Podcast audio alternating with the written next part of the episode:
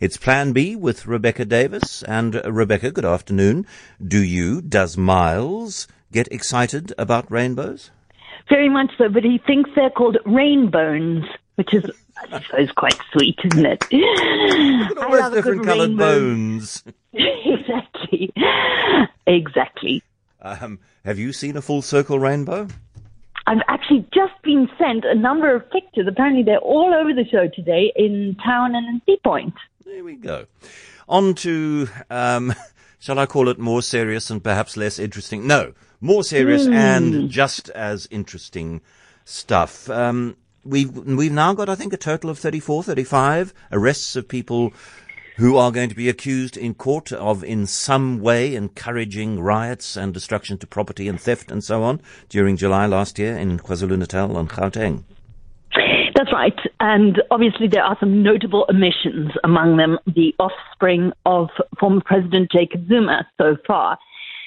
But it is interesting, John, going through who these people are. These, I count, I think, 34 alleged insurrectionists arrested so far.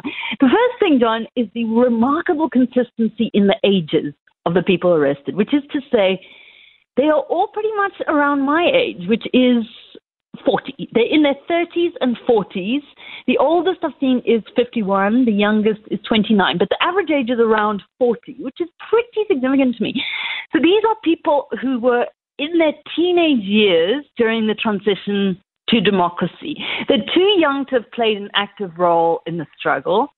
They're not born frees either. They're this generation in between who maybe had more of a consciousness due to their age of the changing of the regime, who maybe had more expectations that have since been unmet. But I think that age cohort is really significant.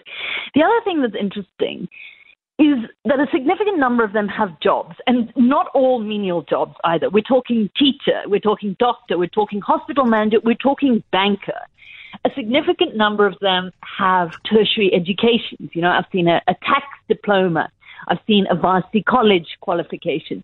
So, John, these are not the poorest of the poor. Neither are they the most desperate and underprivileged of our country, a country in which, by some estimates, there are up to 40% people unemployed. And neither are they the desperate youth who are frequently told is South Africa's demographic powder keg, right? The EFF always expresses particular concern about these disaffected youth who don't have jobs, who may not have education sitting around. They're not the ones, apparently, who are, you know, fomenting revolt or weren't last year. So the other thing that strikes me as well, John, is that if it is true that these were the people who were in part responsible for inspiring people to go and uh, revolt, to loot last year, this was in no way a kind of spontaneous uprising of the poor, of the most desperate of our country. You know, there's been this attempt by some of the people on the left in this country to paint what happened last year as the food riots, to to suggest that this was, you know, this kind of spontaneous uh, assault on capitalism, that this is the crisis of capitalism. That really does not seem to be the case.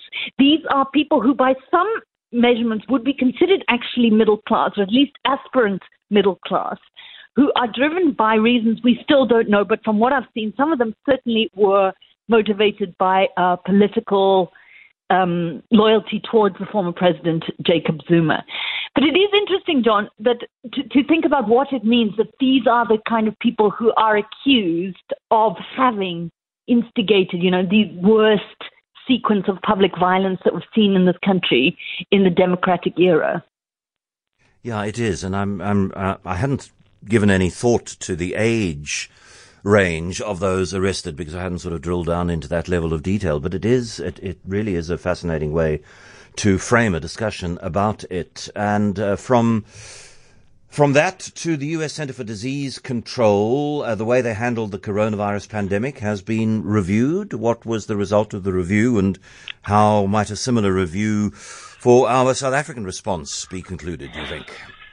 So the CDC, which was, of course, responsible in large part for shaping U.S. health policy around the coronavirus pandemic, says their um, handling has been reviewed, and the full review hasn't been released yet.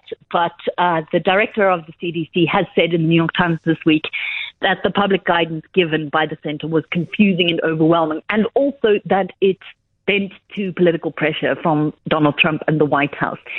It did get me thinking, though, that perhaps we are now at a point, not that COVID 19 is over, but it is perhaps sufficiently receding as an active threat for us to start thinking about how South Africa's government and how its department, our Department of Health dealt with the pandemic. I have to say, John, that when I consider it, I think our handling was pretty good. And, you know, in some ways the, the bar is quite low when we look at countries like the US and even when we look at the UK, etc.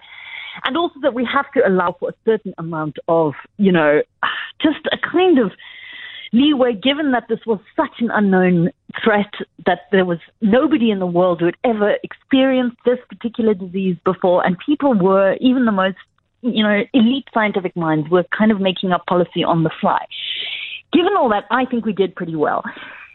A low point, perhaps, those level four regulations introduced in May last year, which, to remind you, included those incredibly arbitrary restrictions on what clothes could be sold. Remember, um, t-shirts, for instance, were prohibited to be sold in shops, but crop bottoms were allowed. So there were, you know, these kind of bureaucratic issues to do with the passing down of lockdown regulations.